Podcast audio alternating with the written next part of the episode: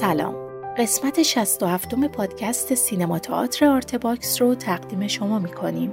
قسمت پنجم از صحبت‌های آتیلا پسیانی که درباره فعالیت سینمایی از سال هفتاد به بعد هست رو با هم میشنویم.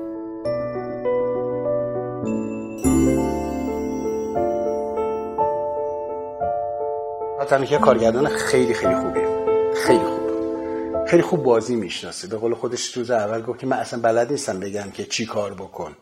ولی بلدم بگم چی کار نکن. گفتم این یعنی کارگردانی. خیلی هم خوبه.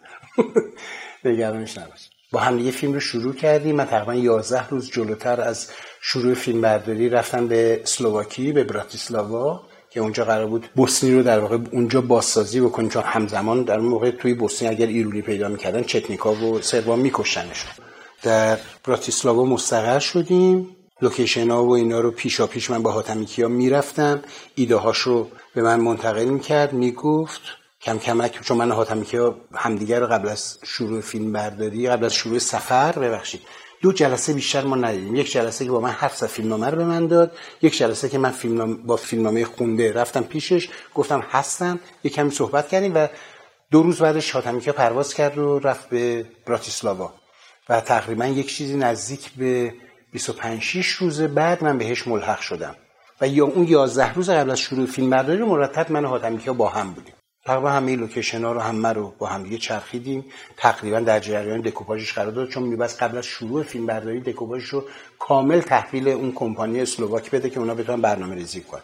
فیلم برنامه ریزی و شرایط تولیدش خارق العاده بود. یک رویا به قول حافظ احمدی که از دوستای خیلی خوب منه و تو اون فیلم عکاس بود که الان حافظ البته الان دیگه فیلم برداره می‌گفت که آتیلا قبول کن که یک رویایی رو دست جمعی با هم دیدیم دیگه هم تکرار نمیشه.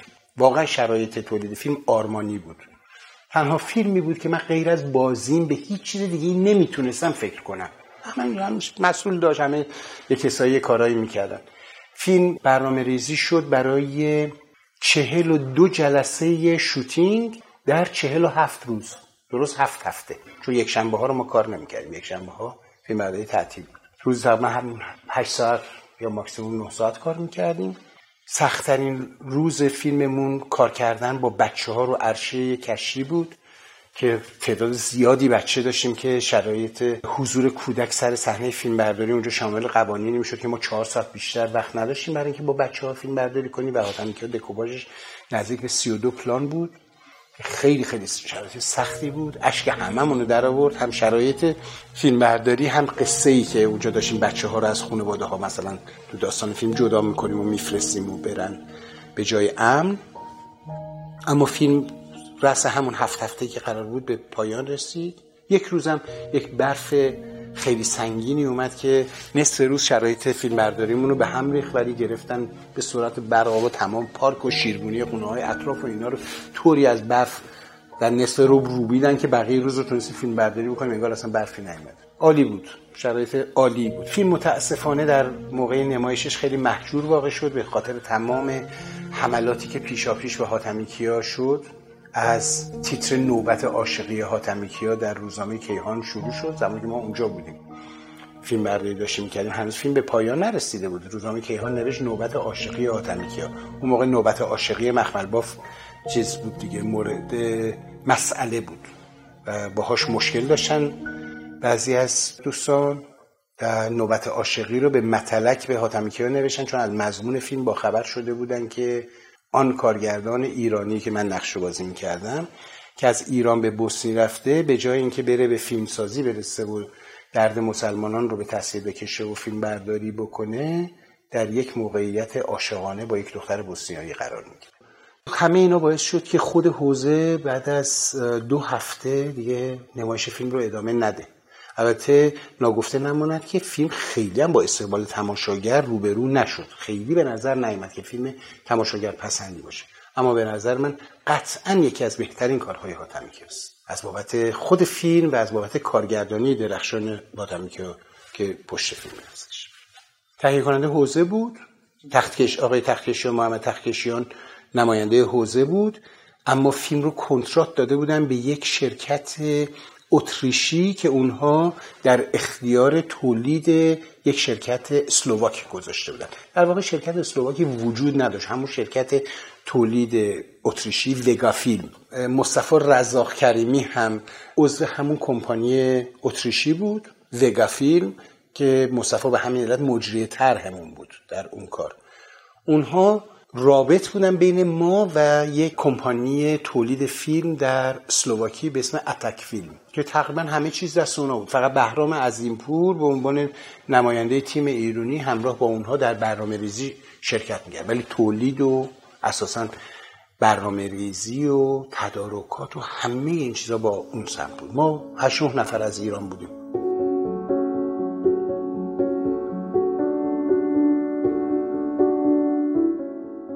نه من با حاتمی کیا بعدش وقتی که به ایران برگشتیم یک سال بعد یا یک سال و نیم بعد فیلم بوی پیرن یوسف رو کار کردم ولی پشت دوربین هم به عنوان دستیار هم به عنوان کمک به برنامه ریزی همراه با خدا بیامرز ابراهیم اسخرزاده که برنامه ریزی اون فیلم بود و هم به عنوان بازیگردان و معتمداری خانم معتمداریان به عنوان بازیگردان در کنار من وزیر سایشون بودم و منو کمک می‌کردن. بعد هم برای فیلم موج مرده من قرار بود که همکار casting رو انجام بدم و همکار هم بازیگردانی رو انجام بدم. توی مرحله casting رسول ملاقلی پور خدا بیامرز به من فیلم نسل سوخته رو پیشنهاد کرد و من از ها اجازه گرفتم و رفتم سر فیلم نسل سوخته به عنوان بازیگر و در نتیجه ادامه کار رو برای موج مرده بهرام عظیم پور انجام داد. و سر آژانس شیشه ای هم به همچنین. من قرار بود که هم بازیگری انجام بدم هم بازیگردان باشم. انتخاب بازیگر رو انجام دادم اما همزمان چقدر خدا بیامرزی داریم. همزمان خدا بیامرز شهریار پارسیپور که من یک سریال نیمه تمام باش داشتم برنامه سریالش رو انداخت جلو در من بخش بازیگردانی آژانس شیشه ای رو نمی‌تونستم انجام بدم. و حاتمی کیو خیلی ناراحت بود و گفت کیو می‌خوای بذاری جای خودت؟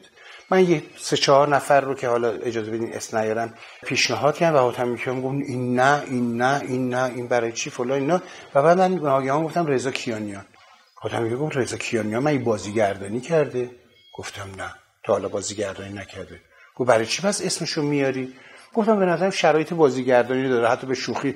گفتم رضا کیانیان هم آدم دقیقی هم فوزور برای می‌تونه بازیگردان خوبی باشه. اینم به شوخی بهش گفتم و و حاتمی گفت با خودت. خودت باش صحبت کن. من آشنایی نزدیک اصلا با کیانیان ندارم. اولین چیزی که من به کیانیان گفتم با مخالفت بسیار شدید کیانیان رو شد گفت من اصلا از این کارو نمی‌کنم. تو دیوونه این کارا رو می‌کنی. به هر حال کار ندارم. دیگه من انقدر گفتم گفتم گفتم گفتم به کیانیان که دو روز بعد بالاخره جواب مثبت به من داد. جواب مثبت به من داد و دست این دوتا رو گذاشتیم تو دست هم دیگه که خوشبختانه حاصلش شد دو سه تا فیلم.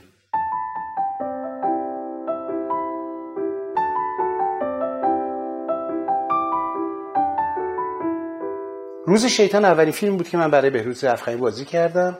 یکی از مهمترین فیلم های من. بازی بسیار پیچیده ای توی اون فیلم داشتم و خودم خیلی اون نقش رو دوست داشتم. بهروز افخمی وقتی من پیشنهاد کرد فیلمنامه رو گفت که هم می‌تونی سلطان باقری رو بازی کنی نقشی که علی دهگردی بازی کرد. هم می‌تونی میشل گنجبخش رو بازی کنی. هر کدومی که تو انتخاب کردی اون یکی نقش رو میدم به علی دهگردی می‌خوام شهادت تو دو روی سکه باشه من میشل گنجبخش رو انتخاب کردم و بهروز بلافاصله از من پرسید گفت که چرا میشل گنجبخش؟ گفتم یه سامورایی مدرن و تنهاست و خیلی دوست دارم این نقش رو و بهروز خیلی از این تحلیل خوشش اومد. گفت چقدر عالی. این کدو ما بین خودمون نگه میداریم. به این میگیم سامورایی. و ما شروع کردیم خصت کردن در جملات در کلمات همه چیز که تمام میشل گنجبخش رو برسونیم به حداقل ممکن که تماشاگر تشنه دیدنش بشه. همین کارو کردیم. در بسیاری از سکانس ها حذف کردیم مثلا بدون اینکه فیلم برداری کنیم حذف کردیم. میشل گنجبخش رو. ما چیزی در حدود ده دوازده روز فقط برای صحنه مرگ میشل گنجبخش با بهروز گپ می‌زدیم. راه می‌رفتیم صحبت می‌کردیم. اون لبخندی که به لب من در واقع یخ می‌زد و میماسید در صحنه مرگم اگر خاطرتون باشه که تنها پلانی بود که من و علی دهگوری با همدیگه مشترکن بازی داشتیم حاصل اون گپ زدن بود. خیلی خیلی پلان سختی بود. خیلی سخت. تقریبا نصف روز تدارکاتش طول کشید و نصف روز هم فیلم برداریش طول کشید. ما در اون روز فقط دو تا پلان گرفتیم برای فیلم برداری اون فیلم رو من در سال 72 و 73 بازی کردم. اواخر 72 ما اونو شروع کردیم تا جسته گریخته 73 هم طول کشید چون بخشهایی در ترکیه و در پاریس و اینها فیلم برداری شد. بخش ترکیهش من نبودم ولی بخش پاریسش من بودم. حتی به عنوان مدیر تولید و طراح لباس هم اونجا توی بخش پاریسش با افخمی همکاری داشتم.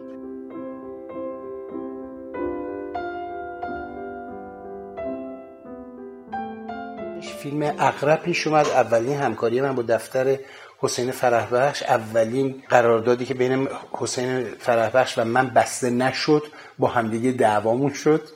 بهروز افخمی میان جیگری کرد. من برگشتم قرارداد رو بستم و بعد یک سری اتفاقات که با حسین فرهبخش ما علا رقم تفاوت دیدگاه حدودی که نسبت به سینما با هم دیگه داریم دوستان خیلی خوبی شدیم. عقرب یک فیلم عادی اکشن بود. خیلی فیلم به نظر من نه در کارنامه من نه در کارنامه بهروز نه در کارنامه هیچ کس خیلی فیلم مهمی نبود. اساسا گوش بده. ما نظامی هستیم. کارمون اینه که عبور هروئین از ایران رو بیمه کنیم. این کار راه جنگی هم داره اما اگه ما بتونیم با هم کنار بیایم ارزونتر تمام میشه. ما انتظار نداریم که حکومت با همون قرارداد امضا کنه. قول آدمی مثل تو برامون مثل قرارداد. بخش نیمه اول فیلم که به وسیله خود بهروز ساخته شد خیلی خوش ساخت ساخته شد. از نیمه فیلم وقتی که بهروز تعجیل فرح بخش رو دید و خب همونطور که همه می‌دونن همان گونه که افتاد و دانی چون بهروز به هیچ وجه اهل تعجیل نیست که هیچ خیلی خیلی هم با آرامش دوست داره فیلم بسازه. به فرابخش اعلام کرد که نمی‌تونه کارگردان این فیلم باشه. و در نتیجه تصمیم بر این گرفته شد که اسم کارگردان تحت عنوان کار گروهی باشه و خود فرهبخش ادامه بده اما توی بخشهایی بهروز در دکوپاژ اعمال نظر بکنه. برخلاف شایعی که بهروز فیلم رو ترک کرد بهروز تا روز پایان فیلم برداری همراه فیلم بود. اما سر صحنه به عنوان کارگردان رسما نمی اومد غیر از قولی که به من داده بود سر صحنه های من.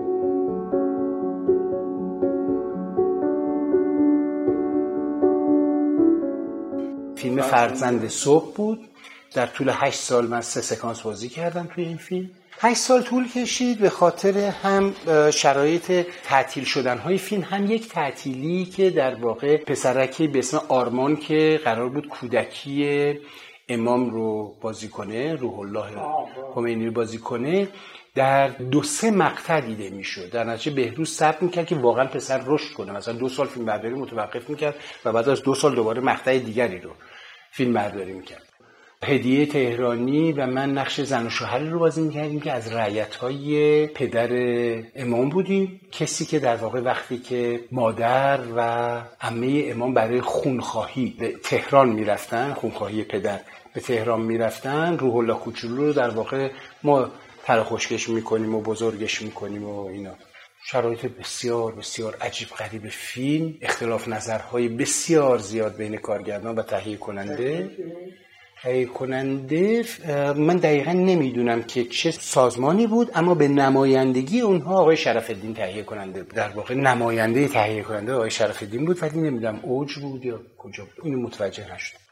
فیلم اصلا بدون نظر کارگردان تدوین و به نمایش در اومد توی جشنواره که به دلیل اینکه گیتی رو که بهروز بهش فکر کرده بود که چه گیتی بذاره رو در جریانش نبودن در بسیاری از پلانهای فیلم سر ریل دیده می‌شد موقع نمایش فیلم. فیلم تقریبا با خوب و جنجال تماشاگرها و منتقدین روبرو شد متاسفانه.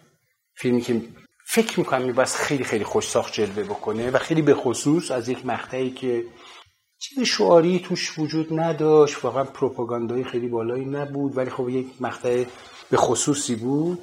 متاسفانه حیف شد. حیف.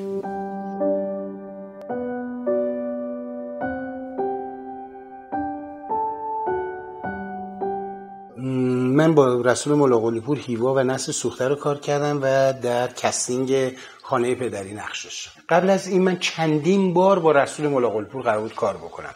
سفر به چذابه نجات یافتگان و زاپاتا. قرار بود که در هر ستای اینها من کار کنم و هر کدوم به دلیلی نشد. حتی یک دفعه برای یک سریالی که از روش فیلم ساخته شد از روش فیلم هم تدوین شد که من نتونستم سفر به چرزار و نجات یافتگان بازی کنم رسول ملوقلی پور با روحیه‌ای که داشت و همه دوستان میشناختنش که چقدر روحیه پرخاشگره ولی ضمن با نمکی داشت گفت من با تو میام تو سینما ببینم این چی بوده که تو به خاطر این این دوتا فیلم من بازی نکردی. گفتم رسول بابا من دوست دارم با تو کار کنم. شرایط زمانیش نمی‌شد. پاشد اومد و وسط سینما خدا رحمتش کنه بلند شد یهو دازر گفت آی مردم آتیلای پسیانی برای این مزخرف سفر به چزار و نجات یافتگان بازی نکرد. از اون کارهای خاص رسول مولا بود که من واقعا تو صندلیم آب شدم. رفتم پایین سالونم پرکی در خنده دی آب شدم رفتم پایین. دیگه ما ما روحش شد یک کارگردان مادرزاد.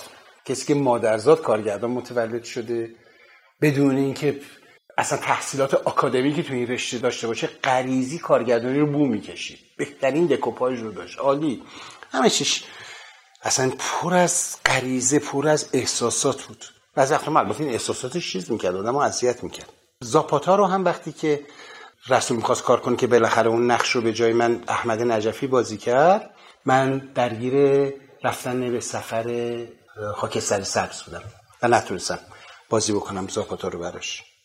من اونجا یه مطلقی که اجازه بدین نگم نصار حاتمی کیا کرد و بعد اینکه من داشتم می‌رفتم سر کار حاتمی کیا و سر فیلم زاپاتا. دیوار رو دیگه رسول یقم و چسبید و هیچ جوری نمی‌ذارم در بری.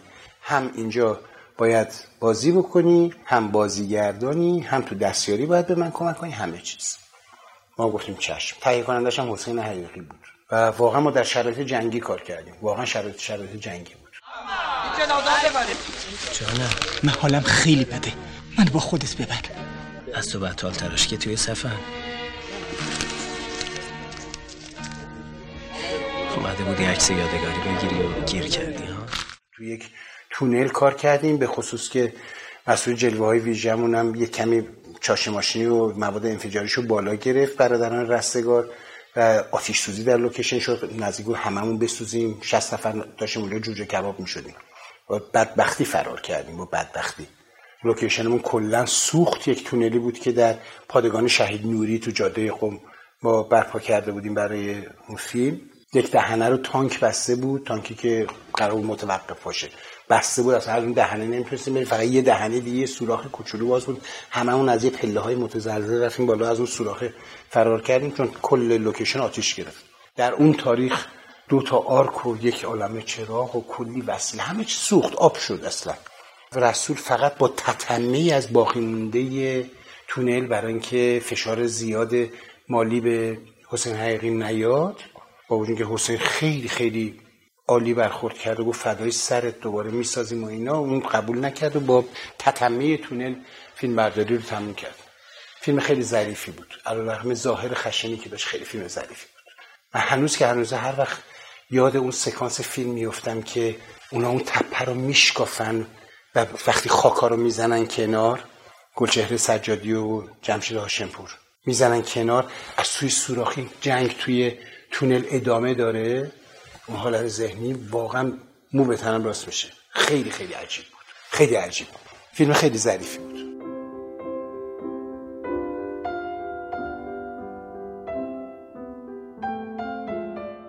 بعدم که فیلم اپیزودی که نسل سوخته رو با رسول کار کردم که یه کمی به نظرم اپیزود سش یه کمی اپیزود مخشوشی بود. اپیزود دوش که خودم و نیکی کریمی بازی می‌کردیم رو خیلی دوست داشتم نقش راننده تاکسی رو بازی می‌کردم. خیلی ها به رسول ملاقلی پور گفته بودن نقش راننده تاکسی رو به آتیلا نده. آتیلا یک بازیگر انتلکتوئل نمی‌تونه یک راننده تاکسی لط و پار رو با ماشینی که تقریبا لگنه به جای اینکه ماشین باشه رو بازی بکنه. اما رسول ازش ممنونم. روحش شاد که این اعتماد رو به من کرد و این نقش رو در اختیار من گذاشت و این نقش رو انجام دادم.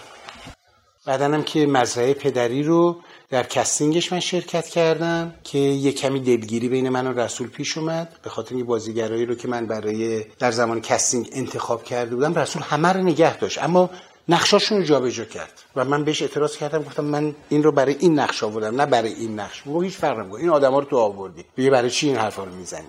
و سر این قضیه یه کوچولو از من دلخوش شد که امیدوارم الان منو ببخشید. من حرفم حرف غلطی نبود ولی امیدوارم منو ببخشید. دوزن اولین فیلم بود که من با تحمیل میلانی بازی کردم. یه ذره کوچولو در ابتدا سر خانش و دریافتمون از فیلمنامه با هم اتفاق نظر نداشتیم. با وجود اینکه فیلمنامه رو میلانی نوشته بود به خصوص درباره نقش احمد که من پیشنهاد کرده بود من موافق نبودم که این نقش صرفا بد باشه. پیشنهادم این بود که این نقش عاشق باشه ولی بلد نباشه. عشقشو بروز بده. در خب بده. وحشتناک. زندگی رو سیاه می‌کنه.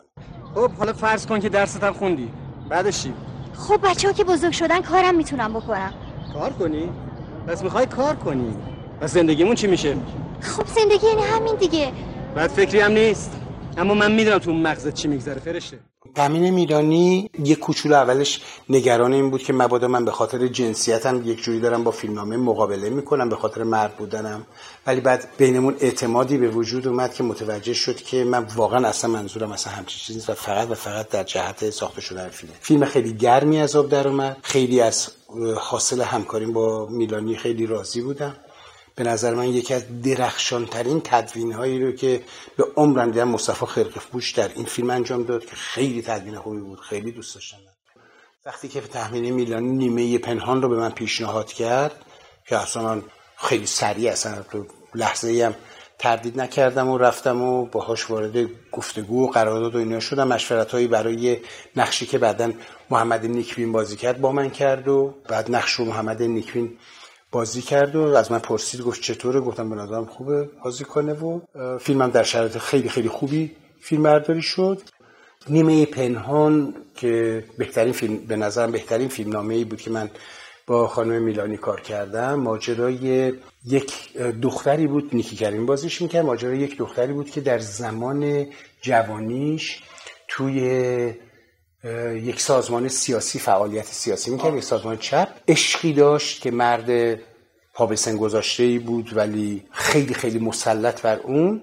حالا دیگه سالها از اون قضیه گذشته اون دختر دیگه فعالیت سیاسی نداشته. با مردی ازدواج کرده که قاضی نظام قاضی نظام جمهوری اسلامی در نتیجه گذشتش رو داره از شوهرش پنهان می‌کنه. مردکی پیداش میشه که می‌خواد اخخازی بکنه از این زن و میگه که من ماجرا رو به شوهرت میگن. و بالاخره زن تمام شجاعتش رو جمع می‌کنه و خودش ماجرا رو با یادداشتایی به شوهرش میده. شوهرم خیلی خوب می‌فهمه درک می‌کنه. هیچ عکس و بدی نشون.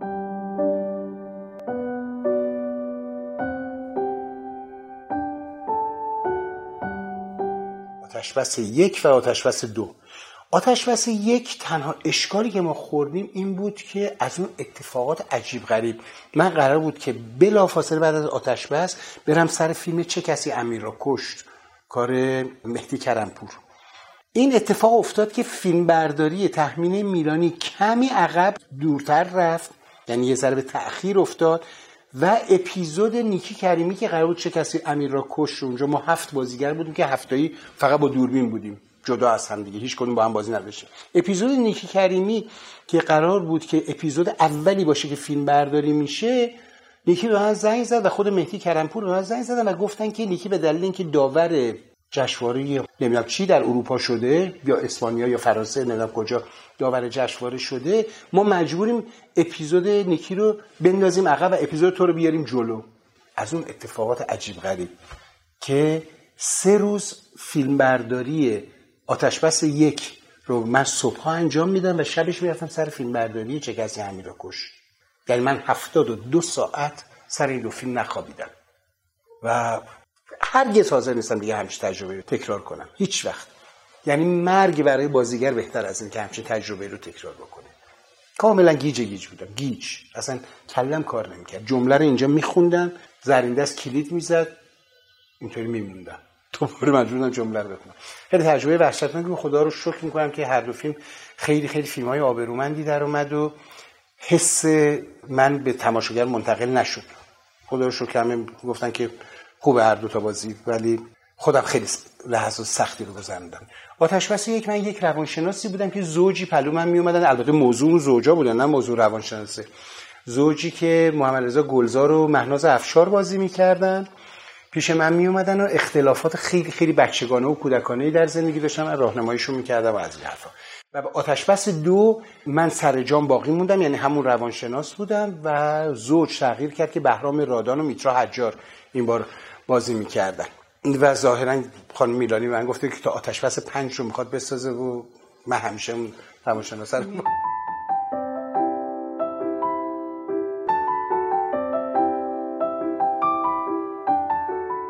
این فیلم اصلا هیچ کس باهاش رفتار میانه نداشت یا ازش نفرت داشتن یا عاشقش بودن. فیلمی بود که هفت بازیگر داشت. من بازی می‌کردم نیتی کریمی خسرو شکیبایی امین حیایی مهناز افشار محمد رضا شریفی نیا الناز شاکر دوست. و علی مصطفی امیری رو بازی می‌کرد که هر کدوم از ما در خاطرمون می‌گفتیم که من امیر رو کشتم. به این دلیل به این دلیل به این دلیل من در امیر رو کشتم. فیلم یه ذره در قالب تنز و کمیک بود. مثلا من یک چپ سابقی رو بازی می‌کردم که هنوز اصطلاحات چپ ها رو خیلی خیلی بی سواد به کار می‌بره و بعد حالا به پول و پله رسیده تو هتل ساکنه و هی می‌خوره و همیشه قاطی می‌کنه و اینا. یه ذره از هر شخصیتی یه ذره رفتار کاریکاتوری نشون می‌دادن و همه آرزوش این بود که قاتل امیر باشن. در پایان می‌دونیم که امیر که علی مصفا نقشش رو بازی می‌کنه زنده است. تو وسط کویر داره برای خودش حال و می‌کنه. امیر صد دفعه بهم گفت که تو اسم اینا قاف نداره. ولی چه فرقی می‌کرد؟ مهم نبود. مهم این بود که پولدارا پولای ما رو برداشته بودن. ما اون پولامونو می‌خواستیم. گاهی به آسمان نگاه کن که کمکی بر مبنای تفکرات بولگاکوف و رمان‌های بولگاکوف نوشته شده بود. بازیگردان اون فیلم هم رضا کیانیان بود. در اونجا من نقشه یه دکتری رو بازی می‌کردم که در لحظاتی که پریشون میشه ترکی صحبت می‌کنه. ترکیشو از خود کمال یاد می‌گرفتم بهم یاد می‌داد. به نظرم یه کمی فیلم شلوغی میومد فکر می‌کردم که فیلم می‌تونه یه کمی پالوده تر باشه. یه کمی به نظر من رنگی که ما تو فیلم پاشیدیم یه کمی زیاد بود. از هر چیزی تو فیلم استفاده می کردیم و به نظرم یک کمی زیاد بود. یه ذره میباید یک جاهایی به تماشاگر آرامش و فرصت تنفس می‌دادیم. خیلی پر و پیمون بود فیلم.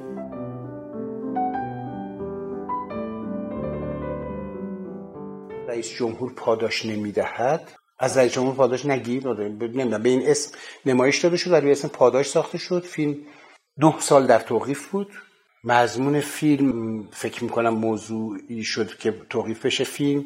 یک پرسوناژ اصلی فیلم داشت که حسن مرجونی بازی می‌کرد که خیلی بازی خوبی داشت. کسی بود که می‌خواست به خاطر حالا مثلا چشم چرونی و زنبارگی و دیدن اروپا و اینها کمک هایی که داره در واقع به سازمانش می‌کنه و به وزارتخونه که توش هستش بره برای خرید یک چیزهایی خرید مثلا سوپساز و این چیزها به ایتالیا. به عنوان سفر تشویقی هم فکر می‌کنه که قرار بفرستنش اروپا به عنوان سفر تشویقی میفرستنش مکه. و این از اول یک مقداری نسبت به این قضیه نگرانی داره گارد داره نمی‌خواد بره فلان ولی به نحو بسیار ظریفی کمال این فیلم رو طوری کار کرده بود که این در حال تمام کشمکشاش ولی خود به خود به راه میاد. و پایان فیلم داره سرایدار بسیار پیر شرکت رو روی ویلچر داره. دور کعبه تواف میده. که شما بزرگ آشپزخونه. کجا آقا می 20 سال بی پیش متصل سالی سه چهل پنج روز. مجاور حضرت دوستی مکمر بسته. من فیلمی بود که اصلا فکر می‌کنم این باید مدال می‌دادن به کمال. انقدر با ظرافت یک همچین تمی رو مطرح کرد. فکر می‌کنم متوجه بعضی از دوستان متوجه ظرافت پایانیش نشدن. یه کمی سطحش رو دیدن که حس کردن که با یک چیزهای شوخی شده که نباید شوخی بشه نه سال در توقیف بود وقتی هم که اکران شد کاملا بیال و دوم و اشکم اکران شد. بله کار کمال خیلی خوب بود. کمال کارگردان خوبیه. خیلی راحت یک چیزشو ما همیشه به شوخی بهش میگم میگم تو چرا راش گوش می‌کنی؟ پلانا رو با صدا چک می‌کنه و از تموم شدن پلان این همیشه من نگران می‌کنه به خاطر خیلی چیزا هستش در میمی که بازیگر پلان رو پر می‌کنه که تو ضبط صدایش معلوم نمیشه بعد بعضی از پلانا به نظر کمال سرد میومد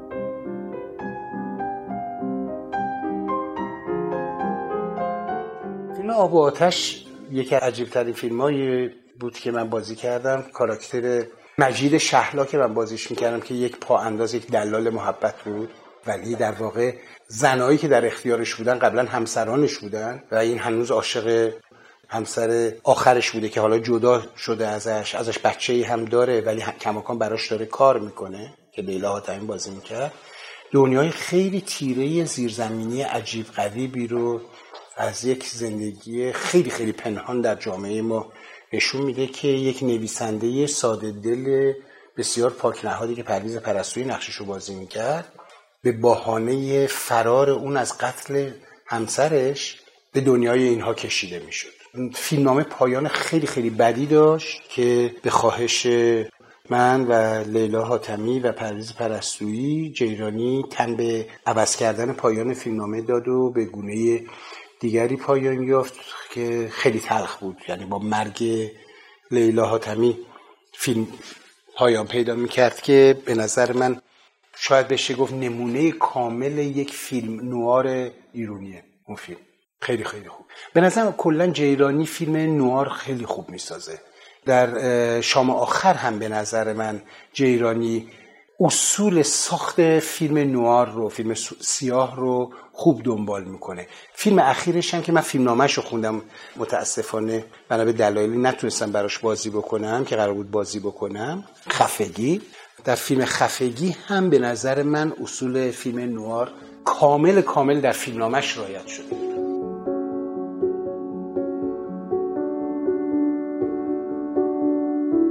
کارگران مشغول کارند فیلم مانی حقیقی که فیلم هرگز در ایران به نمایش در نیامد ولی در بسیاری از کشورها خارج از ایران به نمایش در اومد.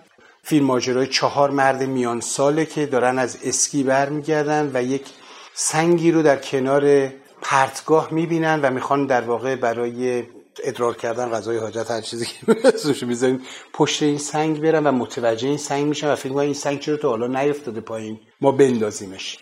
این انداختن سنگ تبدیل به یک پروژه عظیم میشه که خیلی ها میان به کمکشون و یکی با ماشینش میاد که با سیمبوکسل این کارو بکنن یکی دیگه با اولاق تصمیم می‌گیره این کارو بکنه فلان و این سنگ هرگز نمیفته. و اینا خونین و لط و پار از مبارزه که با این سنگ می‌کنن میشینن تو ماشینشون که می‌خواستن همشون برسن به مسابقه ایران و ژاپن که بشینن با همدیگه فوتبال رو نگاه کنن. و زمانی که سوار این پاترول میشن برای که برگردن شیشه های پاترول بخار گرفته و آخرین لحظات پیروزی دوبریه که ایران بر ژاپن و سرود قهرمانان ای نمی‌دونم شیشه اون داره پخش میشه و اینا لط و پار تو ماشین نشستن نگاه می‌کنن که یه صدای عظیم میاد و شیشه رو پاک می‌کنن نگاه می‌کنن و می‌بینن که سنگ خودش سقوط کرد. فکر برداشت سیاسی شده بود از فیلم که به نمایش در نیامد. از نظر من که فیلم کاملا یک مورد مورد خشم مردان میانسال نسبت به سنگی که یک جور سمبل جنسیت جنسیت مردان است بود. طراح فیلمنامه نویسنده تر آقای کیارستمی بود. آقای کیارستمی یه ذره نگران این بود که من دارم این نقش رو بازی می‌کنم نقش اصلی فیلم رو برای اینکه بقیه در واقع اشتهارشون به بازیگری نبود. محمود کلاری بود امید روحانی بود و احمد حامد همسر متمدنی که هر ستاشون اشتهاری در بازی نداشتن و فقط من بودم که بازیگر ای بودم. و یکم آقای کیارستمی نگران بود خوشبختانه یه روز من سر صحنه فیلم برداری و با من شروع که به قدم زدن و یکی ابراز لطفی هم سالها قبل سر مسافران آقای کیارستمی به من کرده بود که من می‌دونی که خودم خدمت وظیفه‌مو در پلیس راه گذروندم و تا نیمه های فیلم متوجه نشدم که تو بازیگری. فکر می‌کنم واقعا پلیس راه. که این لطفه ایشون بود و بعدم سر این کار هم همینطور. به من گفت من خیلی نگران این نقش بودم ولی الان امروز اومدم سر صحنه. در خیلی فرقی با بقیه نداری و خدا رو شکر خوبه بود از این جور چیزا. فیلم توی سه هفته فیلم برداری شد. فیلمی بود که با لو باجش ترین فیلمی بود که ساخته شد. ماها هیچ کدوم بابت اون فیلم دستمزد نگرفتیم شریک شدیم هیچ وقت بابت شراکتمون چیزی دریافت نکردیم. و فیلم خیلی در شرایط خیلی خیلی ارزانی ساخته شد. فیلم خیلی خیلی خوبیه و حیف که به نمایش در نیاد. بله بله فیلم تو 62 کشور. درآمد داشت حتما. ما در جریانش نبود حالا بگذاریم.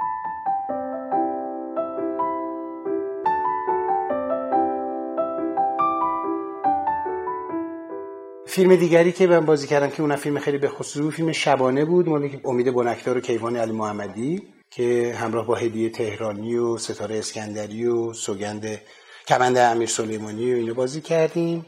در واقع من اون تو اون فیلم به یک نوعی اشاره‌ای به خدا بیامرز کاوه گلستان بود نقشی که بازی می‌کردم. اون فیلم رو هم دوست داشتم. خیلی خیلی فیلم فرمالیستی عجیب غریبی بود ولی خیلی دوستش داشتم. ضمنا من سال گذشته چندین فیلم سال دو سال گذشته و سال گذشته چندین فیلم بازی کردم که به نظر همشون فیلم های خوبی بودن. مثل سیانور بهروز شعیبی مثل کارگر ساده نیازمندی مال منوچهر هادی مثل نگار کار رامبد جوان که واقعا فیلم به خصوصیه. و مثل بی حساب کار مصطفی احمدی. یا آشوب کار راستگفتار کاظم راستگفتار اون هم یک ویژگی داره و یک کمی موزیکال و ریتمیک و این چیزها هم هستش.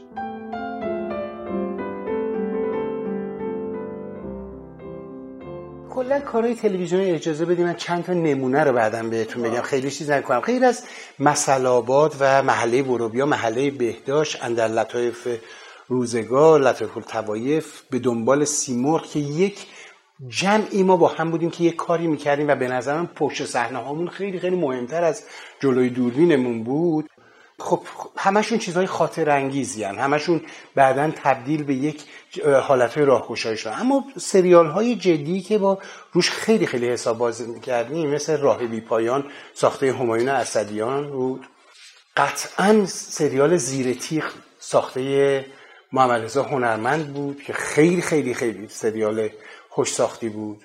سریال های با سیروس مقدم بازی کردم مثل رستگاران مثل دیوار مدینه اینا سریال های خیلی خوبی برای من بودن و همکاری که با سیروس مقدم داشتن که قطعا یکی از آدمایی که نبز کار تلویزیونی رو خیلی خیلی خوب می‌شناسه. خیلی خوب. یکی از بهترین سریال هایی رو که من بازی کردم سریال پردنشین به کارگردانی بهروز شعیبی بود که همین سال گذشته هم فیلم بسیار خوب سیانور رو هم براش بازی کردم. فیلم سینمایی سیانور رو هم براش بازی کردم. به هر حال پردنشین رو می‌گفتم. پردنشین فیلمی بود که با مضمون حوزه علمیه و روحانیت و در واقع تقلبایی که به وسیله یک پرسوناج که من بازیش می‌کردم اتفاق میفته برای زمین بازی و اینها انجام میشه و فیلم از یک خلوص عجیب غریب که بسیار شبیه خلوص خود بهروز شعیبی هستش. بهروز شعیبی این پسر من می‌بینه خودش میگه تو باعث ورود من به سینما شدی چون من انتخابش کردم برای فیلم حاتمی کیا. اولین بار که در اونجا بازی کرد. برای فیلم آژانس شیشه اولین بار من بهروز شعیبی رو انتخاب کردم. برای همین میگه که تو باعث ورود من به سینما شدی لطف داره. ولی واقعا برای من مثل پسرم میمونه. خیلی دوستش دارم بهروزو. بهروز یه خلوصی داره از اون بچه مسلمانای واقعیه که خیلی خیلی دوست داشتنیه که این عینا توی سریالش واقعا منعکسه. یعنی سریالش سریال خالصه یه هوای خوبی داره سریال پرده نشین. بله خیلی سریال مثل انقلاب زیبا و کشیک قلب و آسمان من و اینا همه سریالایی بودن که در زمانهای خودشون خیلی خیلی روش انرژی گذاشته شد خوب ساخته شد. سریال اخیرم آرام می‌گیریم بود. خداحافظ بچه و سریال 125 و اینا هم که با منشر هادی کار کردم. و سریالایی مثل اولین شب آرامش که با محمد امینی کار کردم مرگ در سکوت رو که با خدا بیامرز شهریار پارسیپور. هفت سنگ بود خانواده رضایت بود آپارتمان بود که مجموعه ای از بازیگرهای سینما اگه خاطرتون باشه سال 71 ما دچار یک بحران تولید در سینمای ایران شدیم که خیلی فیلم کم ساخته شد سال 71 نه یادم نیست به چه دلیل ولی یادمه که همه بازیگرا یعنی تو سریال آپارتمان که به ساخته اسقر هاشمی بود من بودم امین تارخ بود فاطمه گودرزی بود پرویز پرستویی بود شهره لورستانی بود رضا کیانیان حمید جبلی. اصلا این سریال به نظرم پربازیگرترین سریالی بود که در تاریخ تلویزیون ساخته شد. خیلی خیلی هم به همون سر این سریال واقعا خوش گذشت. و دیگه تلتئاترها بود و تلفیلم ها بود و که اونها هم بعضیاشون یه ذره با دقت بعضیاشون هم یه عجول ساخته شد و در واقع کارنامه تلویزیونی من رو اینا تشکیل میده. دو تله هم که خودم هم گنگ خواب دیده تئاتر گنگ خواب دیده رو به شکل تله ساختم در زیرزمینی که در دست حوزه هنری بود که قبل از انقلاب اونجا کاباره باکارا بود که حالت مخروبه داشت و ولی فضای خیلی خوبی اون مخروبگی برای گنگ خواب دیده داشت و همچنین تلتئاتر زخم بر رمل. یکی از تئاترای من بود که با تمام المانهای آشورایی در کویر انجام می‌شد که ما اینو هم روی صحنه اجرا کردیم. هم بعد در کویر مرنجاب در کویر و در کاروانسرای مرنجاب انجام دادیم. ماجرای دو بازیگر تعذیه که دارن آماده میشن برای اجرای یک تعذیه در کاروانسرا. آویختن پارچه های سیاه گذاشتن میز و شمشیر و نیزه و خط نوشتن و دود کردن و همه اینها. خیلی کار شکیلی بود. دو اربعین پشت سر هم تلویزیون این کار رو پخش کرد. از پخش تلویزیون من زنگ زدن گفتن آقا چرا پنجه نشون دادین شما تو فیلم برداری؟ از پنجه کردین. گفتم که خب چرا نباید فیلم برداری پنجه کنن گفتن آقا این اصلا قدغنه طبق بخشنامه. شما نه پنجه می‌تونید نشون بدید نه علم نه کتل. من یه ذره جا خوردم گفتم ببخش چه اتفاقی در تلویزیون افتاده؟ من در جریانش نیستم. گفتم آقا این بخشنامه گفتم من که در جریان بخشنامه‌تون نیستم. اون ناظر کیفیتون که میاد سر صحنه میشونه ایشون پس چیکار می‌کنه غیر از پول گرفتن؟ و ایشون باید به من بگن دیگه ناظر کیفی کارش همینه. من اصلا در جریان خلاص اون پلان پنجره هم در آوردم. من نمی‌دونستم که پلان پنجره مورد ممیز قرار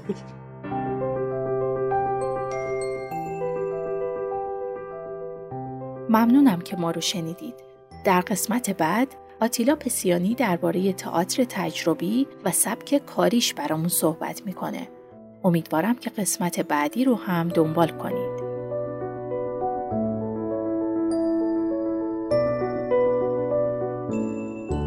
وبسایت ما artbox.ir